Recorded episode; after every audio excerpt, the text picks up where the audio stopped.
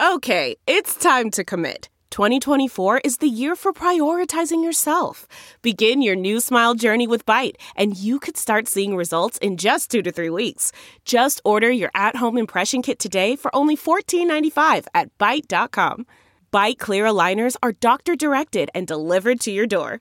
Treatment costs thousands less than braces. Plus, they offer financing options, accept eligible insurance, and you can pay with your HSA, FSA. Get 80% off your impression kit when you use code WONDERY at Byte.com. That's Byte.com. Start your confidence journey today with Byte.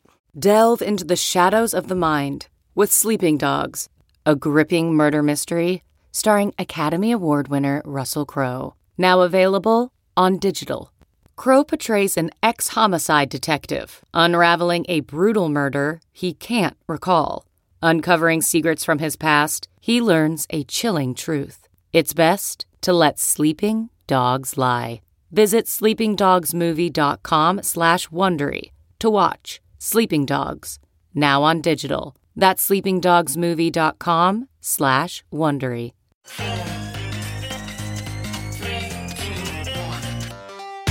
Welcome back to The Breakdown with me, NLW. It's a daily podcast on macro, Bitcoin, and the big picture power shifts remaking our world.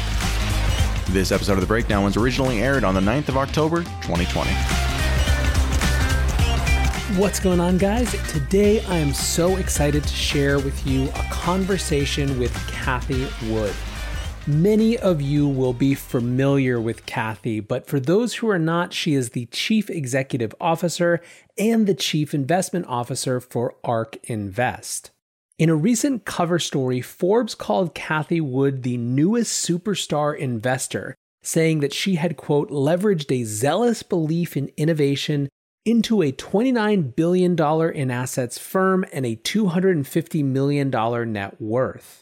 In case you need some more statistics, ARK's flagship $8.6 billion ARK Innovation Fund is up 75% in 2020 and has returned an annual average of 36% over the last 5 years, which is nearly triple that of the S&P 500.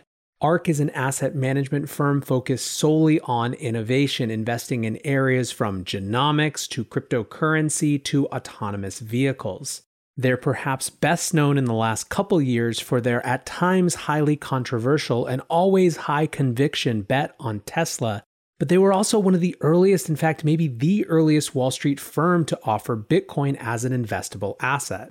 In this conversation, we talk about everything from specific domain theses to how ARK works differently to how Cathie sees the world changing in the year to come.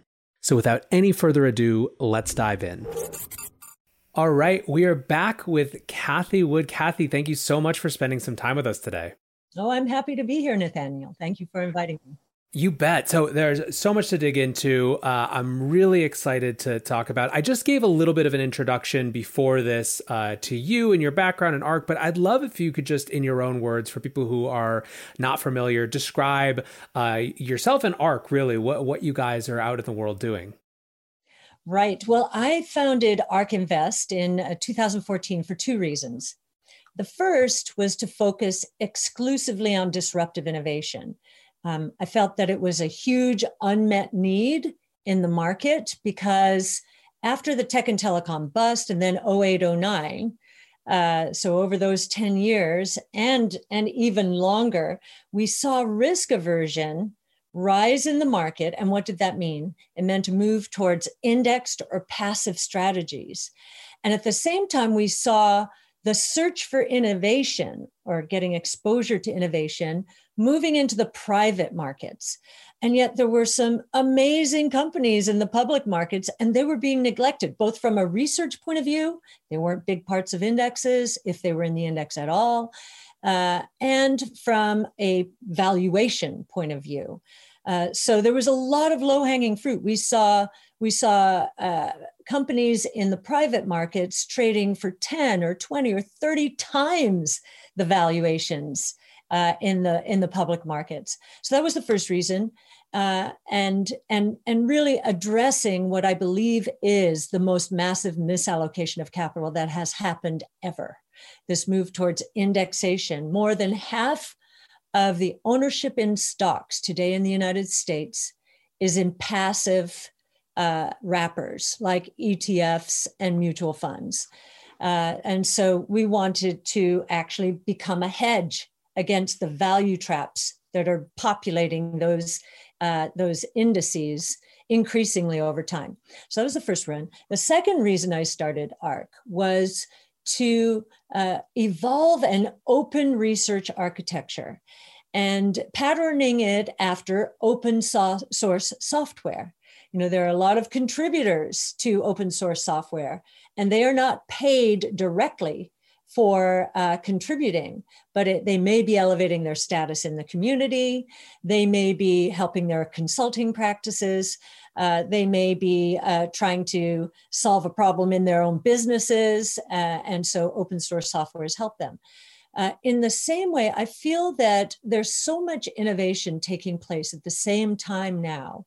I mean, we've never seen anything like this. And we can go into that in a moment. That it's not possible for one research house to be able to research these ideas effectively. And in fact, I think research departments in our business, the asset management business, are going to have to restructure entirely in order to understand how innovation is going to evolve in the world. So right now, most of the traditional asset management world is very siloed, very specialized, very short-term in its focus. What we have now are innovation platforms that are cutting across economic sectors. That's not how the world is set up in traditional asset management. And yet that is how it will have to be set up if companies want to capitalize on the exponential growth curves and trajectories that our 5 platforms and 14 different technologies are offering today. So there's so much to unpack there, and I want to get into all of it. I would love to talk more about the rise of passive and index investing, and that's something that it's amazing because it's such a frogs boiling in the pot type of scenario where everyone has been living through it, but it's still this vanguard of conversation in terms of understanding or trying to really understand the true implications of it. So that's something that I definitely want to get into. But maybe let's start actually going back. I think one of the things that makes you guys such an interesting phenomenon really is that there was this 10-year period where Silicon Valley, I mean, maybe longer, but certainly at least a decade, where Silicon Valley got farther and farther away from public markets. And there's a lot of reasons for that. Just the influx of capital moving to the private sector was part of it. But net, what you had was this big information gap, this big space, almost a hostility to both sides looking at each other. And in a lot of ways, you guys kind of came in and were like, you blew apart the distinction in some ways between startups and tech, which is sitting over here, and just public markets, which, you know, is now converging again. I mean, you must have felt a little bit like just kind of wandering off in the wilderness for a while, though, there. Yes. So I funded the firm for 3 years by myself, and I obviously thought that we were going to take off a lot sooner than we actually did. And part of the problem that evolved was our first wrapper was the ETF. And my question to the marketplace and to anyone who would listen to me is, wait a minute, this is a really good wrapper for the end investor. It is cheaper, more cost effective. It's more tax efficient. It's more liquid. And probably most of all, and most important of all, according to how our clients have received us, is more transparent than the traditional world. And I was saying, okay, that's great. Why can't active do this? Why is this only a passive wrapper? And so just doing that, I thought that my sort of network in the traditional financial world would help me with this idea. But what I learned very quickly is, wait a minute, you're in a different world. You know, the passive world and the active world, that infrastructure, those people don't talk to each other. And they also don't trust each other. And so, you know, at one point, probably 2 years in, I was saying, oh my goodness, wow. And so we had to pivot and do separately managed accounts and so forth. And that's what really got us going, getting an institutional account. I think we were somewhere in the $20 to $30 million in assets under management, and we had been stuck there for a long time, when one of my former clients, an institutional fund, a state pension fund, gave us $200 million. So that really put us on the map. I don't think we would have survived if that had not happened. And it happened, you know, there was a lot of serendipity involved, if I can say so. So yes, we were in a foreign land. I didn't realize that before I entered it, but it was foreign and there was more hostility than I had expected. I thought we would be welcome because this would be the next big wave for ETFs, for the ETF industry's growth. So yes, we were kind of, I won't say twisting in the wind. I will say I didn't understand why there wasn't more acceptance of what we had to offer, which was so differentiated. And as it turns out, after that drought, and after we got our first few separately managed accounts, in 2017, the combination of bringing in distribution, so we struck agreements with two companies. They became they have minority interests in ARK, and they became our distributors both here and in Asia Pac. And so we started to take off because in 2017 the market started the public equity market started recognizing innovation in the public space, not just in the private space. Some, I'm sure, public-private players like Fidelity and T. Rowe were saying, wait a minute, there's a huge arbitrage opportunity here between the public markets and the private markets. Let's start making that happen. I'm not sure if that's what happened, but in 2017, that is what was beginning to happen. And then since then, I think many portfolio managers or advisors realize that the world is shifting around them or the ground is shifting underneath them, and they don't have enough exposure to it. They're seeing it in their lives, their children's lives, their grandchildren's lives, and they don't have enough exposure. And so we are, again, solving an unmet need out there because a lot of our companies either are not in indexes or they're very small positions relative to ours. I mean, Tesla is the poster child there. It's shocking. You know, that at 400 billion-ish in market cap, it's still not in an index. It's kind of crazy. It's nuts.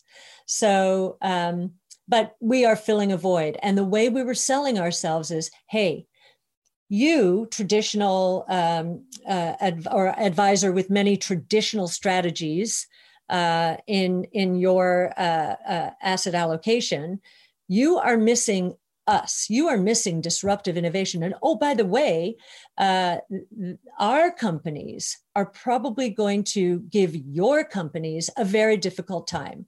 And we think they're going to either disintermediate or disrupt your companies or bankrupt them. So we did get a little of attention around that, but I do think the 2017 market, the swoosh there, helped. The other thing that did help us, and this was even earlier on and maybe more relevant to your audience here, was in September 2015, we were the first public asset managers to gain exposure to Bitcoin. Now, when we did that, there was such hostility out there, if I might say, that the ETF journalists out there were saying, this is just a marketing gimmick. This is just a gimmick. They didn't read our white papers clearly because we had done a lot of research on Bitcoin. And so we were still, though, in that period of who are you and what the heck are you doing here? So there was still that going on, and probably writing on and putting Bitcoin into our portfolio or GBTC into our portfolio aggravated that point of view. So 2017, we had some breakthroughs. And now I think most people understand they must have exposure to innovation, because if they don't, they're not doing justice to their clients. Well, innovation is one of these things that people have a tendency to ignore it for as long as humanly possible. And usually that's at least a little bit too long, right? If you're coming from, especially if you're a market incumbent. And it sounds to me, just like watching kind of your trajectory, that you actually were trying to do almost like three innovative things all at the same time. You were trying to invest in a different type of asset with a different type of process, with a different type of structure, you know, which is like all of these things made a ton of sense. And frankly, how are you going to invest in innovation without thinking about whether the structure of researching, learning, making those decisions, and then implementing in the market also needs to go through a process of innovation? However, I can see how you come to market and all of a sudden people are like, wait, what, you know? But I think it's, you? Yeah. Who are you?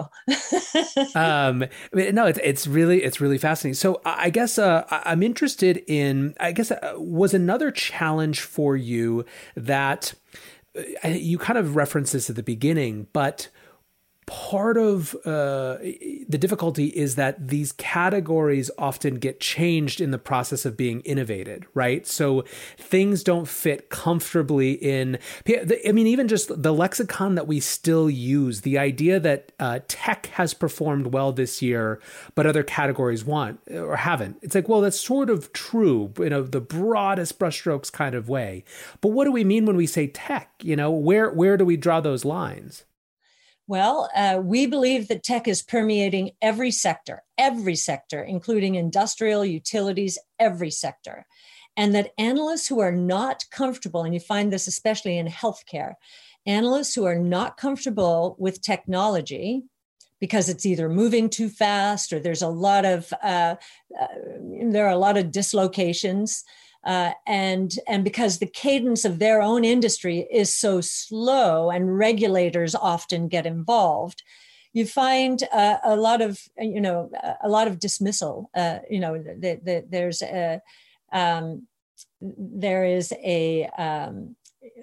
often say you've got the old guard, and they're in the indexes, and they're big parts of the indexes, and then you've got the new guard. The new guard has completely different DNA, and they're nipping at the heels of the old guard. And the old guard basically is saying, off with your heads, you know, we're going to destroy you. This is our installed base. It happens all the time. And this also influences analysts. So if you think about how the sell side is set up, so the brokers are set up, these analysts have been following their companies often for 20, 30 years, and some even 40. The business really took off in the 80s, and there are a lot of analysts who have hung on for the ride. And they know the old guard really well. And the old guard was good to them over the years. The old guard once was the new guard, right? And they were good to them over the years. But now, because of all of these platforms, the 5 platforms, 14 different technologies evolving at the same time, they have no idea that essentially these companies are the equivalent of Wile E. Coyote. You know, they're already off the cliff and they don't know it, and they're going to collapse. And we certainly think a really good example of that right now. I used to marvel at how the big television broadcasters had just held on to their $70 billion in advertising revenue as their audience were shrinking. Well, guess what? The coronavirus, and typically a crisis accelerates the shift to new technologies, new ways of doing things. Why? Because consumers and businesses both are scared and they're willing to change the way they do things. So certainly the cord cutting during the crisis accelerated, and now the advertising is following. And we think that after years of holding steady around that 70 billion mark, within the next 5 years, it'll be cut in half. And we see many, many trajectories like that during the next 5 years. You know, talk about Tesla, the entire auto industry is at risk, right? So it's been, I think the move to passive went to an extreme and opened up this opportunity for us. You know, if passive had not happened, the markets would have been pricing innovation correctly or more correctly than they have been. And now I think now that the writing is on the wall, there is this sort of step function shift to wait a minute, I need more exposure here. One of my favorite mental models is the idea of punctuated equilibrium, which is an evolutionary biology concept that basically Stephen Jay Gould came out with this. And we had kind of viewed evolution as the steady line up, right? And he said that's not how it happens. There's these long periods where it feels very kind of samey, right? And then there's these moments of explosive change that happen and they settle to a new equilibrium. And once you start to adopt that mental model, you see it absolutely everywhere. And I think it's interesting because, it seems like your analysis of passive is that it's almost enabled that sort of punctuated equilibrium moment where had active managers still been kind of doing their thing, perhaps the movement over into some of these innovation spaces would have followed that steady line. You know, each year a little bit more would have proven itself and so on and so forth. But instead, there's going to be this race to catch up moment. I mean, is that how you see it? Absolutely. Absolutely. Think about what I said. More than half of all equities in the United States are in passive portfolios. And that does not even include benchmark sensitive. So what happened with active management is after the tech and telecom bust in 2008, 2009, you had a stream of quantitative analysts move into our business. And what does that mean?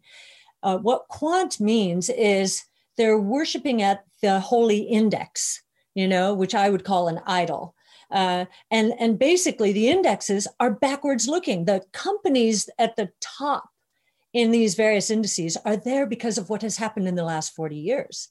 If there's this disruptive innovation is going to be as pervasive as we think it's going to be, most of those companies are going to be sidelined at best. There's going to be huge consolidation. There are going to be bankruptcies, restructurings, and so forth. And so the irony here is the traditional benchmarks may not deliver interesting returns because of that. It's been a setup for that, unless they move much more quickly towards putting innovative companies in there. There's one company from an index point of view, and again, consider the source, but MSCI has put together a number of innovation indexes because they realized this was a problem in the marketplace. And they, I think, the strategists over there were thinking for a long time, how do we do this? Because they were watching ETFs being, birthed, it's sort of spaghetti throwing against the wall just to see which ones would hit. And they knew there was going to be, and there should be, a more thoughtful way of thinking about innovation in the public equity markets. And so, and here's when I'll say again, consider the source. They were watching our research, and I'll get into our research and exactly what open source means. But they, like many others, because we give our research away for free, they were watching our research and they came to us and said, if we would like to collaborate with you, and all we need as an index provider are the keywords that you think are important in guiding us towards where the world is going. And so they use artificial intelligence and they go scour the world for these keywords. So they're going to have very broad-based portfolios, very, very, maybe 400, 500 stocks per portfolio, whereas we have 40-ish stocks. So we're very concentrated. We're rifle shot. They'll be scattershot. But in terms of solving one of the reasons I started the firm, and that is helping the markets move away from this massive misallocation of capital towards something much better, I think MSCI has the right idea. And the way they're thinking about this is, in the day, in the 1980s, emerging markets were considered exotic, much in the way that innovation is today, believe it or not. And so companies, asset managers used to you know, tiptoe into Brazil or Malaysia or Vietnam and bit at a time. But each of those countries has idiosyncratic risks. Putting them all together in something called an allocation towards emerging markets helped solve that problem. We've had a much more efficient allocation of capital towards emerging markets because that became a category, both active and passive, right? We think the same thing is going to happen to innovation. Going back to, I guess, the state of affairs as it is now, do you worry that so much of the wealth in this country and the world is wrapped up in these passive vehicles? I don't worry. I think it's a great opportunity for active managers. There are two forces that are going to be very helpful, I think, to equities going forward. One is the shift from passive. We think the pendulum has swung way too far. And when you include benchmark sensitive, which is practically the same thing, that's probably 80-90% of how equities are managed today, which is kind of crazy. That's the misallocation of capital. We think the pendulum is going to start swinging in the other direction as companies see that, wait a minute, there's some companies out there growing exponentially, at exponential growth rates, and the companies in these benchmarks are growing at maybe 4%. That's not very interesting. So I think that aha moment is upon us just because innovation strategies have pulled away from the pack. And there's nothing like success to garner the attention of the traditional world. So that's the first force. The second force that I think is the pendulum has swung in one direction for 40 years, and that is fixed income. I believe that fixed income, which is still seeing, believe it or not, massive inflows as equities are experiencing outflows. If you look at ETFs and mutual funds, we think that pendulum will swing as well as we move out of harm's way. And as these innovation platforms with their very strong growth characteristics, I'm talking about 25, 30, 45, 50% growth rates, their base is going to grow large enough that they are going to make a big difference in GDP growth as these other companies are being disrupted. So as that becomes obvious, we think interest rates will start rising and that there will be a shift away from fixed income back into equities. Now, a lot of people, when they hear that, they think that's kind of crazy. Look at what's happened to the equity market since 2009, and even since the bottom of the coronavirus. Look at how equities have done, and they've done very well. But we think that now we're going into a different phase where the market is going to be more discerning, is going to look for more growth, which is scarce in the world that we're analyzing, at least. And I think equities, again, more risk-taking, is going to see the beneficiary of the move from passive to active and from fixed income to equities. That's a very optimistic scenario, I think, in a way that's great to hear, because there's so much doom and gloom, I think, about these forces being off the rails. And you're basically making an argument, or a market-based argument, for a shift back, that once these things start proving themselves, you open up the doors, that becomes kind of self-correcting, which I think would be wonderful. So I wanted to dig into maybe more of some of the specific theses, but I think there would be a good time before we do that to talk about that kind of difference that you guys have in terms of how you research, how you design the firm. You know, I mean, everything from who you hire to how you do research to how you make it available is different. So let's talk a little bit about that. Sure.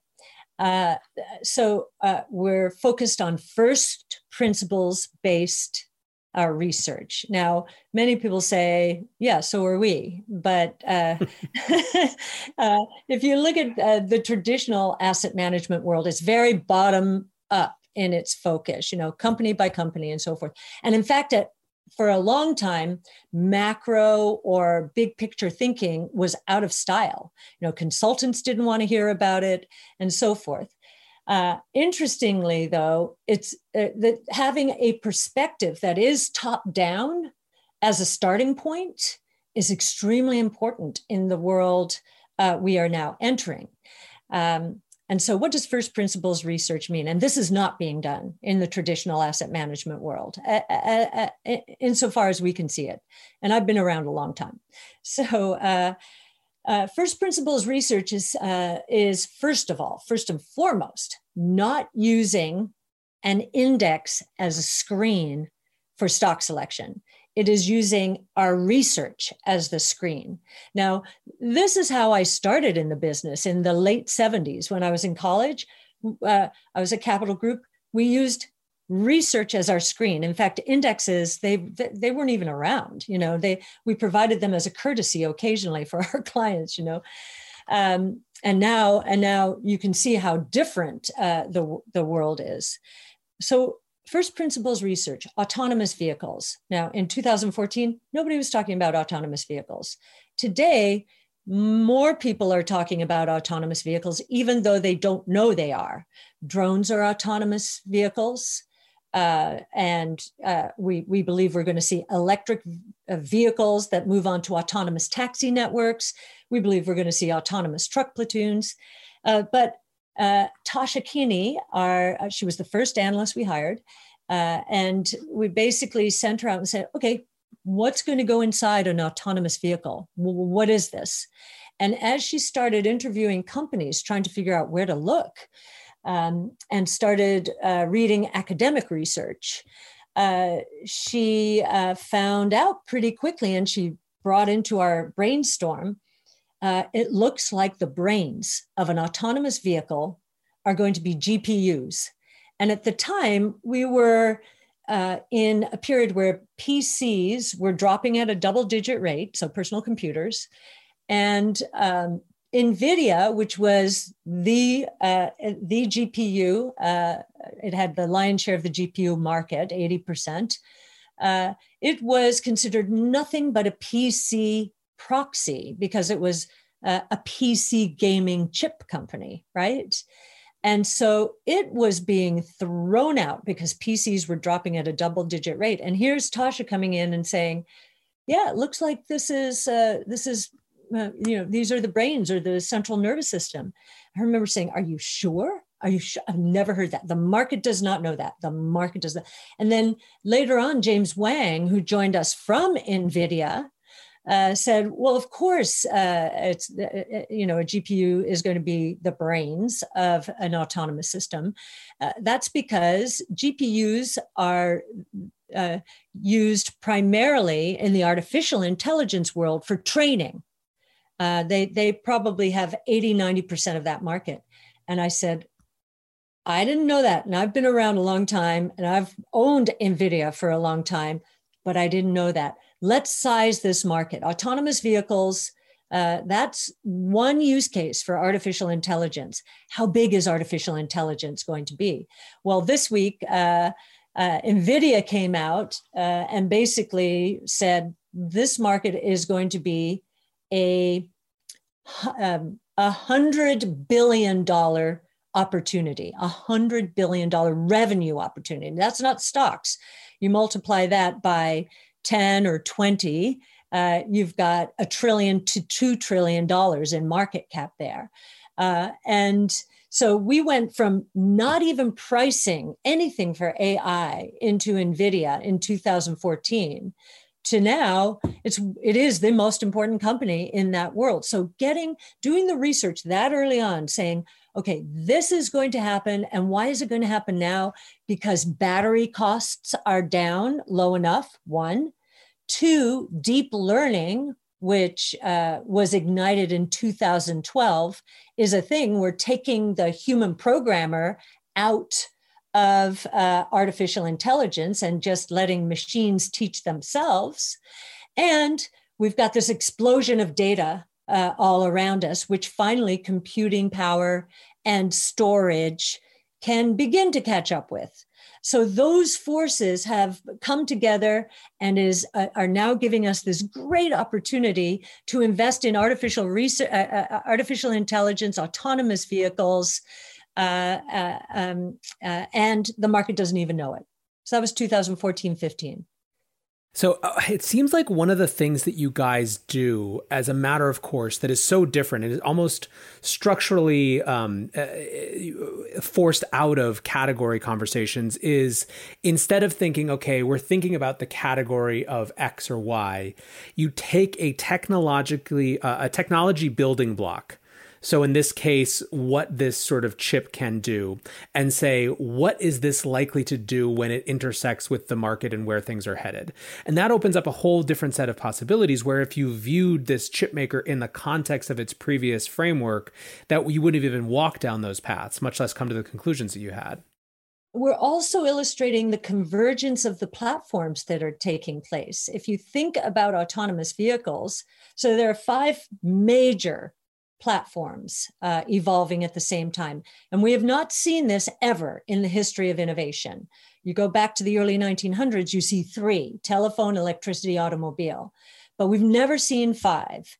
And we have a paper on our site called Disruptive Innovation, Why Now? And it shows a timeline of innovation. And if you look at what we believe, and this is Brett Winton, our director of research, did this study with the help of some academic research, the productivity uplift and the wealth creation that we expect from these 5 platforms and the 14 technologies that are involved in them is going to dwarf anything that we've seen in the history of the world in terms of innovation.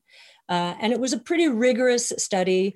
And I think it's fairly conservative if you take a look at it. So yes, the convergence is among 3 of them. Robotics, autonomous vehicles are robots, whether they're electric vehicles, drones, trucks, even airplanes ultimately. And they will be powered with batteries. Battery technology is becoming so good.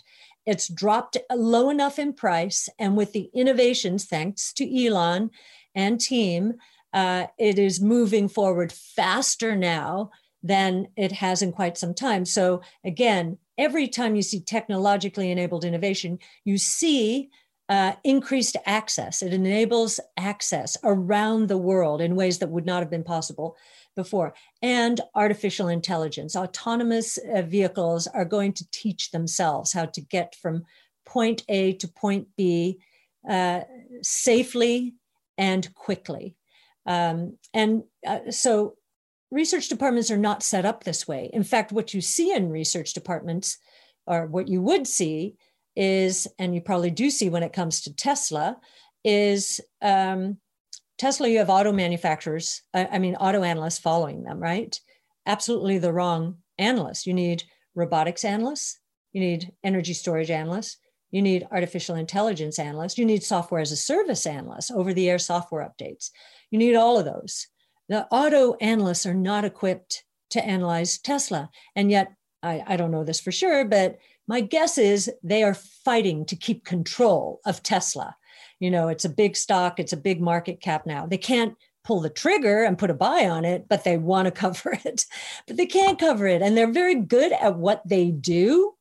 It's just that Tesla and EVs, autonomous EVs, are not what they do. So you see the disconnect in the market and why the inefficiencies in terms of valuations are so large. It's because of that dynamic.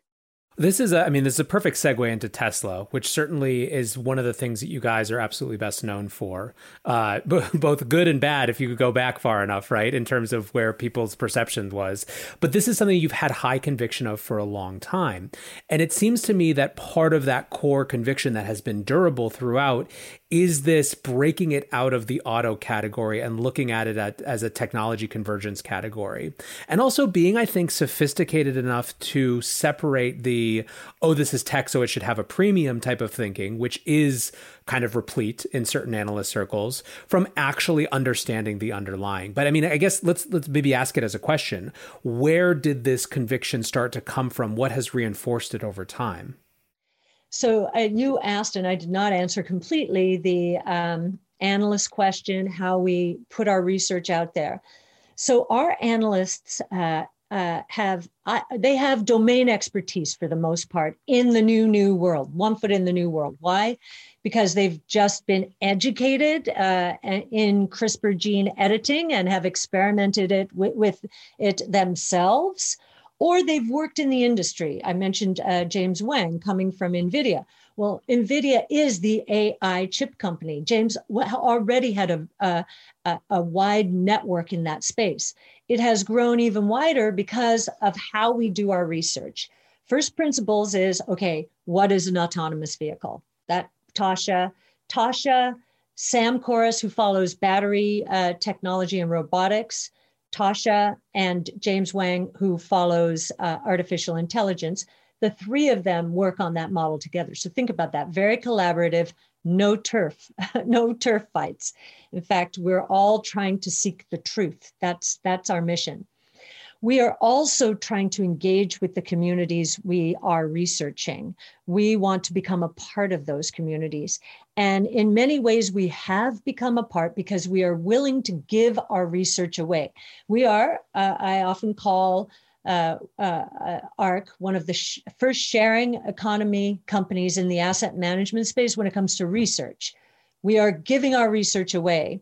We are putting our Tesla model up on GitHub. We just put our Square model up on GitHub. Whenever we feel there's a glaring inefficiency in the way that a company is being analyzed, we are going to put it on our models on GitHub, just so other analysts and other people just interested in the space can experiment with them and scenario test them. We leave the variables open so others can battle test our assumptions.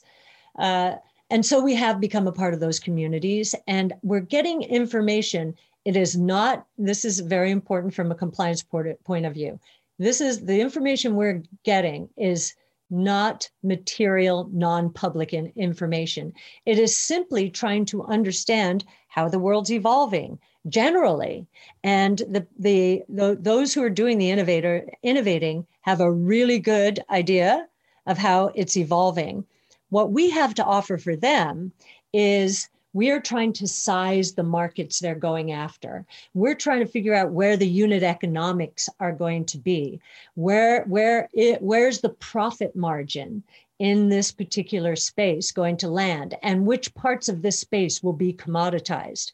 So in the case of Tesla, we think battery cells are commoditized, but we do not think that about battery pack systems, which is what Tesla does and what is Tesla is going to build into the floor of its cars. Talk about vertical integration. So we are helping those innovators say, hey, this is how we're thinking about the world. Where could we be wrong? Well, they want to understand where their world is going from a financial point of view as much as we do. And so they want to help us do our work. And so it's a win-win situation. And as you can see, it's transparent. We're tweeting with these researchers, or, you know, about them or with them. And we're on this journey together, and we want our clients, to the extent they want to be on the journey in terms of in the weeds and understanding why we're doing what we're doing. We're happy to have them join us enough so that we post our trades at the end of every day. And we get, I can't believe how popular that has become. Many people might be using our trades for their own, you know, personal accounts. That's fine. But what you'll find, many in the ETF world didn't think that a fully transparent active equity ETF was possible. And the reason they didn't is because many growth managers are momentum driven. We are not. We are, some people would say we're aggressively patient. Certainly you can see from the moment we started ARK 2014 to its breakout point last year, we were in a huge trading range and everybody saw our trades. They're beginning to understand that we are lying in wait for misperception and controversy to visit a stock, and we will buy. So we are a liquidity provider in the marketplace.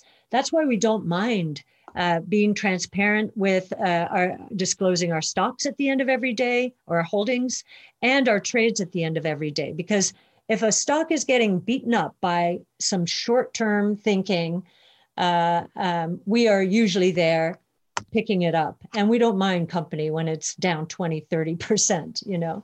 And on the other side, we don't mind company if the stock is hyperventilating. You know, analysts have decided that NVIDIA is their check the box for artificial intelligence.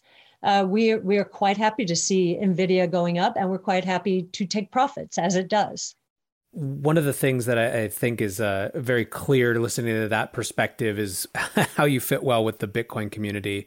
One of the things you'll see constantly is when people who are thinking short term, maybe that's because their mandate, leave the space, the hodlers flood in and say, basically, thank you for the sats. You know, I mean, and the thing that's interesting is that you see kind of a rising price floor each cycle because of that. But before we get into Bitcoin, I want to just stay on Tesla for just a minute. I guess actually, it's a broader question than Tesla, but one of the things that I tend to see when it comes to, you know, I came out of a Silicon Valley perspective, and now I pay more attention to kind of traditional markets. And I think that there's this perception of innovation as a venture capitalist thing, right? Where you're winner picking almost exclusively. And so I guess, you know, how does your research process differentiate you from the work of, say, a late stage venture capitalist who maybe is starting from a similar macro place as you, but isn't thinking in terms of day-to-day trades? Right. What the biggest surprise to me in doing the research we've been doing and sharing is that when we engage with innovators, let's say, and they may have VC owners, the venture capitalists are not doing the kind of research we're doing, this first principles based, you know, I mean, when you think about it, our autonomous vehicle, autonomous truck, drone models, they started in 2014, 2015, and they are evolving. We're going, as the technology progresses and the costs drop, our models are becoming even more useful to us. And why is that? Because the venture capital world, they will only go so far, and then they want a liquidity event. The world we're looking at, and we call ourselves the closest you'll find to a venture capital firm in the public equity markets, we believe that these opportunities, the platforms, the technologies, are the seeds for all of them were planted in the tech and telecom bubble. We weren't ready for prime time back then, and it ended badly back then. But 15 to 20 years of gestation of these new technologies, they are ready for prime time now. It's interesting that many people are nervous about the volatility now that they're ready to take off, but they didn't mind the volatility during the tech and telecom bubble. So, but whereas VCs will be looking for that liquidity event and they're out, we think they're leaving so much on the table, because these exponential growth opportunities have just begun. They've just begun. And you actually need the public equity markets to fund the kind of trajectories possible here. And you know, it's interesting. I am very happy when I see one of our companies saying, we're doing a deal, we're doing an offering. And why am I happy? Because we want our companies to invest aggressively now. The more they invest now, the better shot they have of capturing the lion's share of whatever market they're going after, because so many of these exponential growth opportunities are powered by artificial intelligence, and the companies with the largest amount of data and the best data and the best understanding of how to label the data are going to win. And so these are winner take most. And if we're on the right horse, as I think we are, just to go back to your Tesla or our Tesla, I think they're in the pole position for the autonomous taxi network in the United States. And we're even surprised in China at how well they're competing against the Chinese incumbents. And we're trying to figure out, wow, could they get a piece of that autonomous action as well? That would multiply the opportunity manyfold where we are right now. I actually want to come back to the geopolitics of innovation. I think it's a really interesting question for you. But one more kind of piece that connects to what we were just discussing. How do your models take into account or intentionally ignore when there is momentum, when there is narrative, right? So obviously this year has seen a large narrative around the retail day trader set rising, right? Is that something that you guys kind of just, it's too short for your time scale, or is it something that, you know, doesn't really change your long-term conviction, but you're still going to pay attention to? Right. So our investment time horizon is 5 years. And the minimum hurdle rate of return for any stock to get into our portfolio is a compound annual return of 15%. So that's a doubling over 5 years. That's our minimum hurdle. So when we see short-term trading, if you watch our trading, you'll see we are, as I said before, a liquidity provider. We'll be very opportunistic around it. And just to give you an idea of how productive that can be, if you look at just Tesla, let's just take Tesla. In 2018, which was a down year for the market, take away Tesla's performance, which actually was up for the year, but take that away and just look at the contribution to return that our trading accounted for. In 2018, it was 175 basis points in a down market. And I believe in 2019, it was roughly 200 basis points, right? So in a market where many think as we're seeing from the S&P 500, we're up 5-6% for the year in the S&P 500.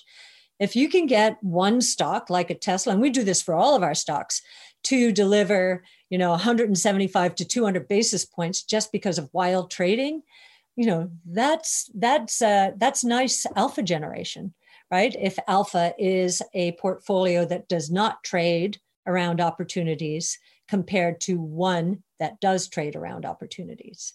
So we use the volatility to our advantage, but it's not going to change our our point of view about where this company is going. One of the exercises we do every Monday during stock meetings. Okay, which of our stocks has dropped below a 15% compound annual return expectation for the next 5 years? And, those are, we will take profits from those stocks because we have a lot of ideas trying to get into these portfolios.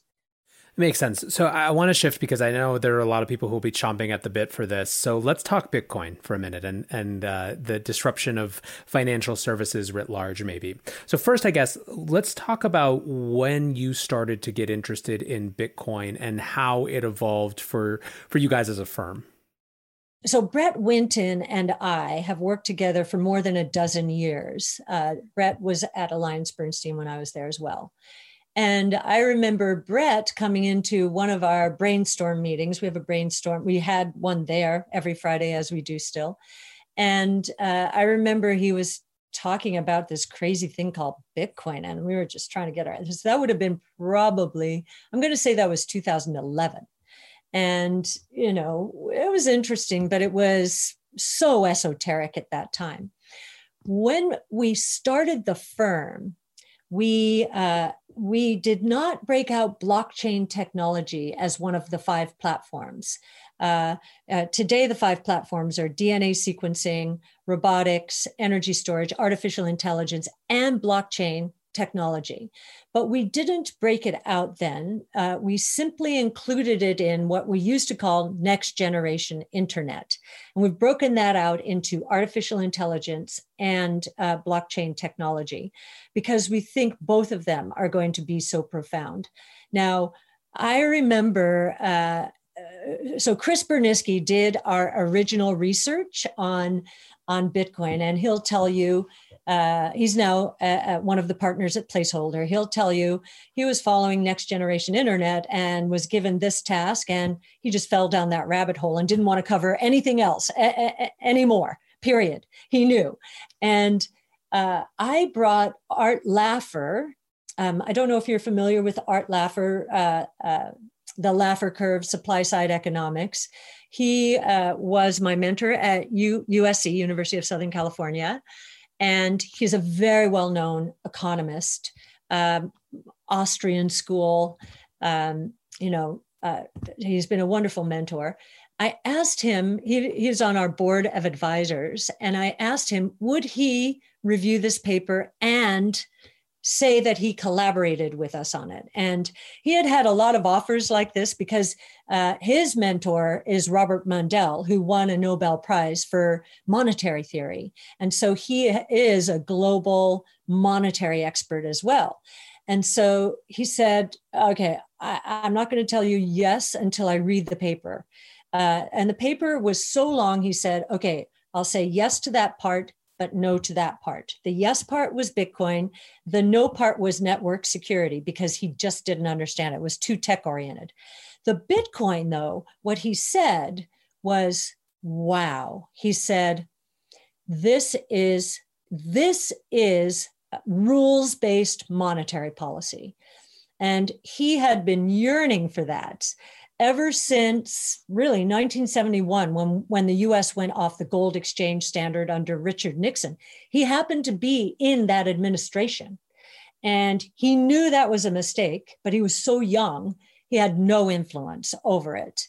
And ever since then, he's been looking for a rules-based monetary policy. We kind of had it with Volcker when he was trying to crush inflation. We moved into a money supply price rule.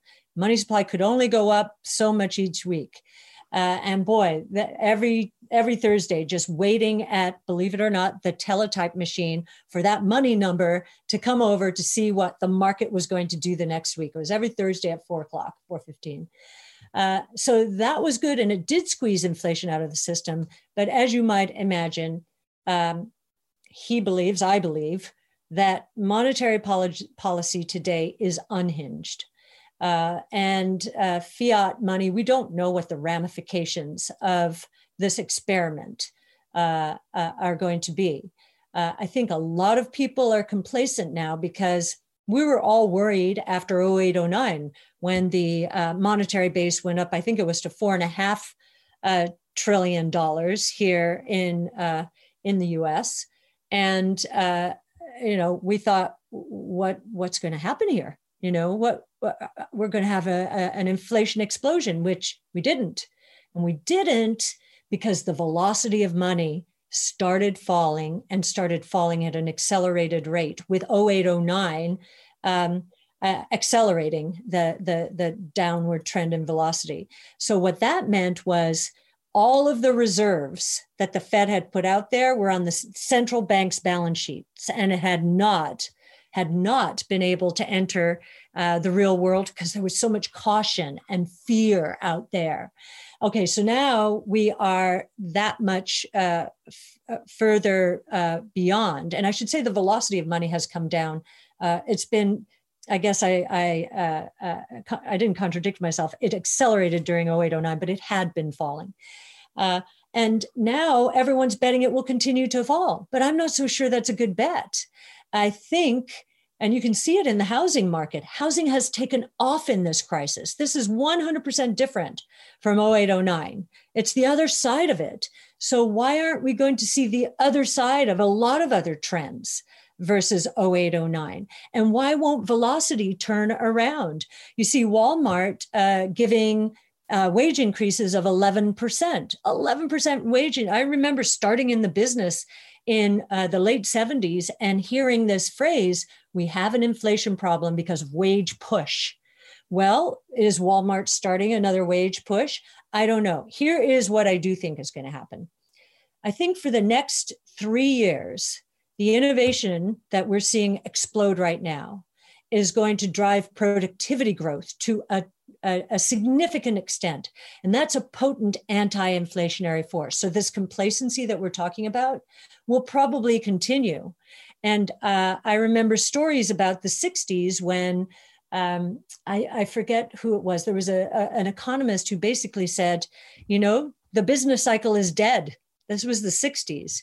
We were basically working into one of the worst recessions we've ever seen. That was because of the quadrupling of oil prices. And that's because of the complacency, you know, and that's one reason we went off the gold exchange standard.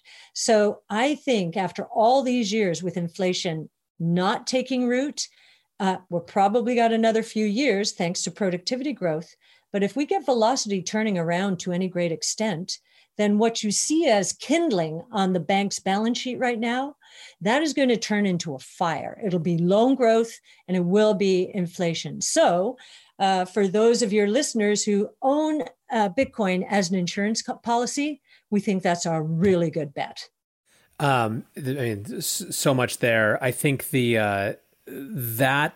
speaking of punctuated equilibrium models, right? Too, it's the same thing. It's not a problem until you realize it is, and usually it's too late, and that contributes to the whole rapid sort of catch up. You know, I guess you know for people who are interested in what you guys are looking at. Either, you know, so you tend, it seems from what we've been talking about before, to not just say, okay, here's an asset, you know, or here's a stock and we're interested in it. What's the set of things around Bitcoin, around this ecosystem that you're paying attention to?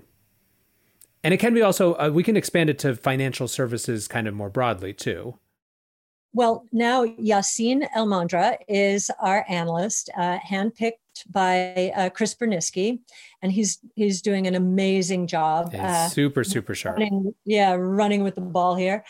We've just published Yassine's authorship, two papers, one of them with Coin Metrics, and so you can read all about it there. Those are on our website. One of them, the one with Coin Metrics, is really trying to help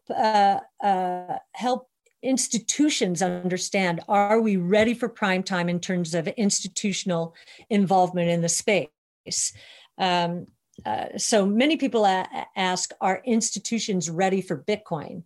We did the opposite. Is Bitcoin ready for institutions? And Yassine did a terrific job at framing, you know, the liquidity profile of Bitcoin in the market. I mean, you can look at it. I mean, the summary is, you know, it's trading like one of the large FANG stocks right now. So sure, institutions can get involved, but, you know, they'll have to move in slowly and then scale with it as time moves on. So that's that one. The first one was, you know, the use cases and the insurance policy. I think confiscation of wealth in emerging markets, that's a risk everyone understands, Venezuela, Zimbabwe, and so forth.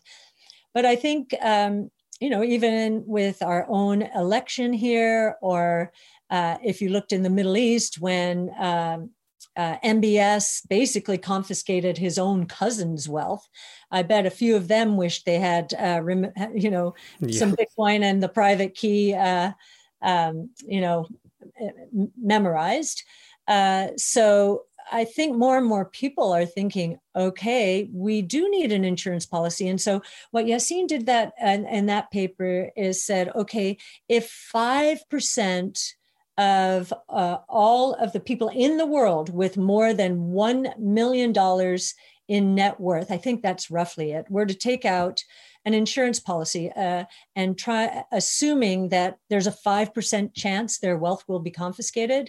If they put 5%, that would be a $1 trillion opportunity for Bitcoin just there today, present valuing it to today. We also took a look at demonetization. So again, that can happen in a number of ways. It can happen because of hyperinflation and, you know, currencies becoming worthless as corrupt regimes, basically lose control. And so I think that opportunity, he characterized it using monetary measures from emerging markets or markets other than the developed world. That was another $1 trillion opportunity. And I'm blanking on the third one. But those two use cases alone, $2 trillion, We're starting from, and that's present valuing them, right? This is going to scale with time from 200-ish billion right now for Bitcoin. Those two alone, we think, are going to be the most important use cases. Now, one of the refinements of our thinking about Bitcoin is the first paper we wrote, Chris wrote in collaboration with Art Laffer, basically was titled something like, could Bitcoin serve as the three roles of money? So means of exchange, store of value, unit of account. And I think we've morphed our view a bit and out of recognition that that the means of exchange role for Bitcoin is really on its network, on the Bitcoin blockchain, on the base layer, is for very high value transfers, right? Anything small like a cup of coffee or a pizza or however you, no, too expensive, takes too long. It's not set up for that. Lightning Network is making progress. That's interesting. What's also interesting though, and raises a lot of questions that come up at our brainstorm, is the fact that Bitcoin is, the transactions in Bitcoin are more on the Ethereum network or larger than on the Bitcoin network is really interesting. That's really interesting. Now, store of value, we believe that's a case, mathematically metered. Unit of account, still, most of the crypto world is quoted in terms of Bitcoin. But means of exchange, what does this mean that more is trading? Is it truly that Bitcoin is the reserve currency? We do believe it is. And this is another manifestation of it, that transaction activity taking place on Ethereum is higher than on the Bitcoin blockchain itself.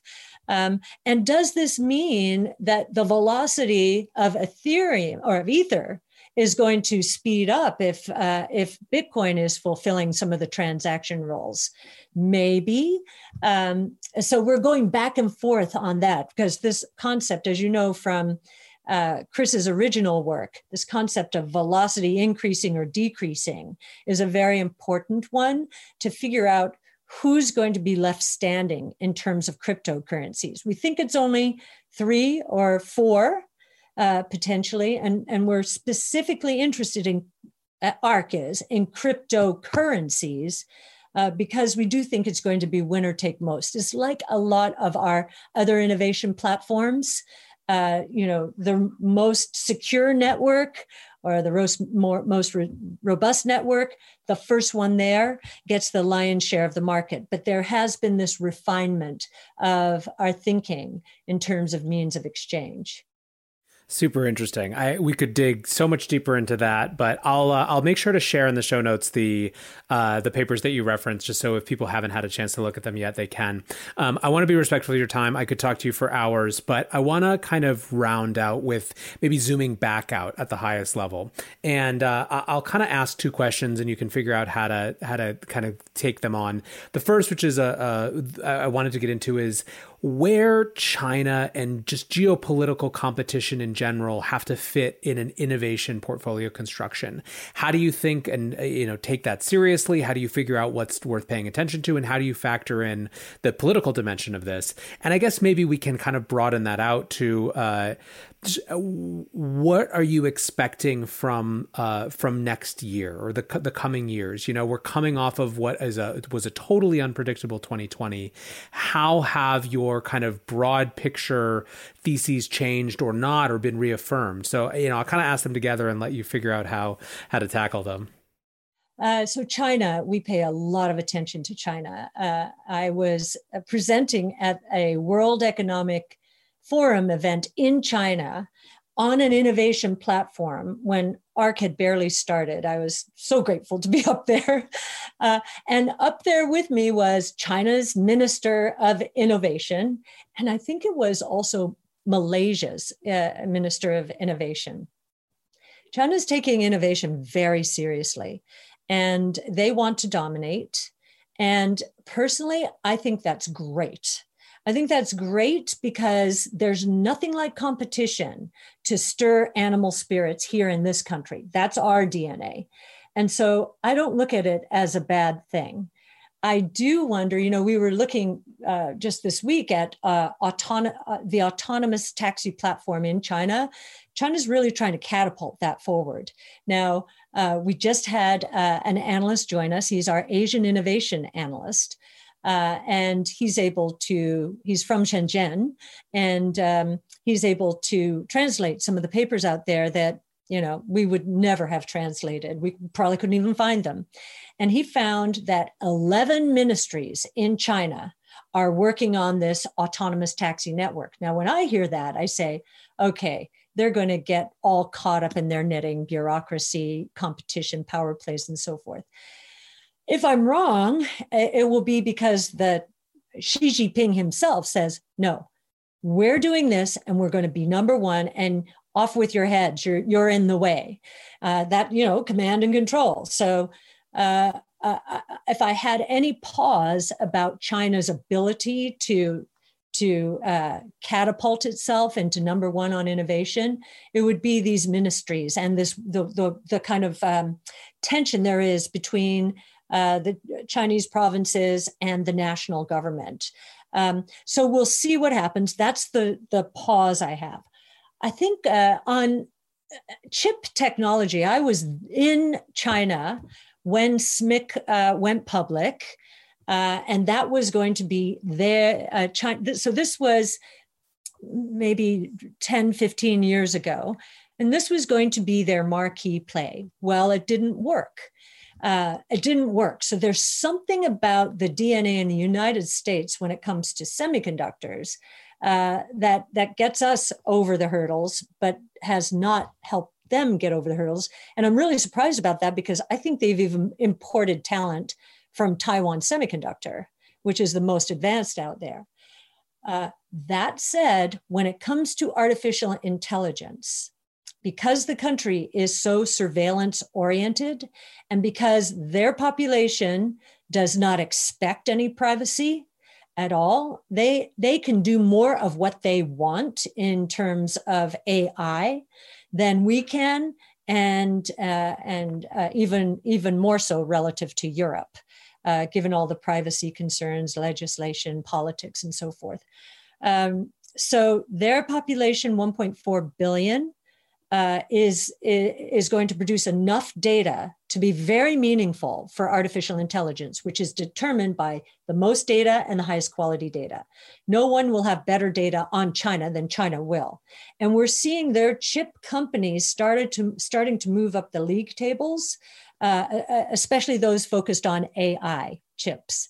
So again, we want to make sure we're looking behind our shoulder and not dismissing the possibility. This is not another Japan, we think.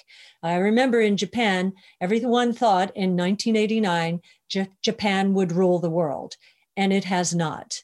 And they were able to get so far, but then something stopped them. And that's why I mentioned those 11 ministries and the tension between the provinces and the national. In terms of the way our government is treating technology and China, I actually think that in hindsight, when history is written, that we will look at this as a very important moment for leveling the playing field. And so we are seeing some success. I think one of the reasons Tesla was allowed in without any local partner is because the pressure our government was putting on it. So I don't think China wants to blow it this time. I think, you know, they're going to try and find a way to continue to push. But we don't, just the way we're dancing around each other, we're both going to be, are going to be advocating for our own countries. It's going to be no more from the U.S., China, come on in, World Trade Organization. We're going to give you most favored nation. And that's done. And the playing field will be more level. As far as 2021, well, you know, we obviously are looking at the election like everyone here is. And on a purely economic, just from an economic point of view, it is clear that there's black and white, or maybe I shouldn't say it anything like that. There's these two administrations will be very different. A Trump administration, we know what they'll do. They'll continue to cut taxes, meaning probably a flatter tax for individuals, a capital gains tax cut, more corporate tax reform, estate tax reform, and more deregulation. That we know. That is extremely capital friendly. That is why innovation stocks, I believe, have taken off. Remember I said 2017 was the beginning. I believe that was because of corporate tax reform. What that does is it improves our terms of trade. You know, our dollar goes up. Capital seeks to come into the United States. We are a friendly place for capital. I'm not saying that for crypto because we've been unfriendly with our chaotic regulatory regime. And I realize that some funds in the rest of the world will not allow US investors in. So not perfect, but certainly in the crypto world, but much better than otherwise would have been the case. A Biden administration has been very clear. It will increase marginal tax rates, especially at the high end. It will increase corporate tax rates, and it will probably increase capital gains tax rates, and it will re-regulate. So to have said that since 2017, that's what's really helped innovation here in the United States, I have to be honest on the other side, that will hurt innovation in this country. However, I do believe the 5 platforms, 14 technologies around which we have centered our research, they are all ready for prime time. They've been germinating for the past 15, 20 years. They are unstoppable now, and we will see exponential growth. What will happen is these platforms in the United States will not serve as much as a launching pad or launching pads for more innovation. I think innovation will move to other countries. We know, we've seen it. You look at drone regulation, for example. The reason our FAA has finally gotten off its duff and is moving a little more quickly to allow drone manufacturers to test in this country, and they're beginning to play ball with them, is because Australia, Hong Kong, China's way ahead of us on drones. The UK, India, many other countries are vying for our innovators to come and innovate where they are. Better regulatory, better pay, better tax incentives, and so forth. And so I believe that future innovation will be in harm's way. You know, I don't think I'm speaking out of both sides of my mouth. We've spent 15, 20 years in the United States working on these technologies. And now the costs have dropped to a low enough point where they're just going to take off. And in fact, if Biden is elected, then as costs go up for corporations, they're going to seek more productivity gains and more ways to cut costs, and maybe more ways to create products and services from the technologies that are evolving. And so they'll perhaps gain even more traction than might otherwise have been the case. Well, we'll have to come back and circle back on that exact question. I think it'll be fascinating to see. Cathie, thank you so much for spending so much time with us today. Like I said, we could talk about this for a lot longer, but until the next time, just thank you. And I'll make sure to include all of your details and all these papers so people can follow along if they're interested. Thank you, Nathaniel. It's been my pleasure. It's wild to me reflecting on that conversation just how under-indexed innovation is as an investment strategy for so many firms. I think what makes it seem so crazy is that all of us every day live inside the byproducts of these innovations. So why haven't our investment strategies changed to match? I wonder to what extent it has to do with the inertia of the actual firm structure and the way people think. I joked in that conversation that Cathie kind of tried to change what people were investing in, how they were investing, and how they were making those decisions all at once, but I think that that's kind of the way that it has to be. We are, I believe, in a moment of punctuated equilibrium across so many domains. It only makes sense to me that firms are going to follow suit and are going to have to adapt to take advantage, capture the upside, and bring new people into that moment. I think ARK's story, their trajectory up, is just beginning, and it was an absolute delight to have Cathie on the show. For all of you listening, thank you for making it this far. I appreciate it. I appreciate your listening. I appreciate your ratings and reviews. And until tomorrow, be safe and take care of each other. Peace. Look around. You can find cars like these on AutoTrader, like that car riding your tail. Or if you're tailgating right now, all those cars doubling as kitchens and living rooms are on AutoTrader too. Are you working out and listening to this ad at the same time? Well, multitasking pro, cars like the ones in the gym parking lot are for sale on AutoTrader. New cars, used cars, electric cars, maybe even flying cars. Okay, no flying cars, but as soon as they get invented, they'll be on AutoTrader. Just you wait. AutoTrader. You know how to book flights and hotels. All you're missing is a tool to plan the travel experiences you'll have once you arrive. That's why you need Viator. Book guided tours, activities, excursions, and more in one place to make your trip truly unforgettable. Viator has over 300,000 travel experiences to choose from. Everything from simple tours to extreme adventures and all the niche, interesting stuff in between. So you can plan something that everyone you're traveling with will enjoy. Real traveler reviews give the inside scoop from people who've already been on the experiences you're considering, so you can plan with confidence. Free cancellation helps you plan for the unexpected, and 24/7 customer support means you can travel worry-free. Download the Viator app now and use code Viator10 for 10% off your first booking in the app. Find travel experiences for you. Do more with Viator.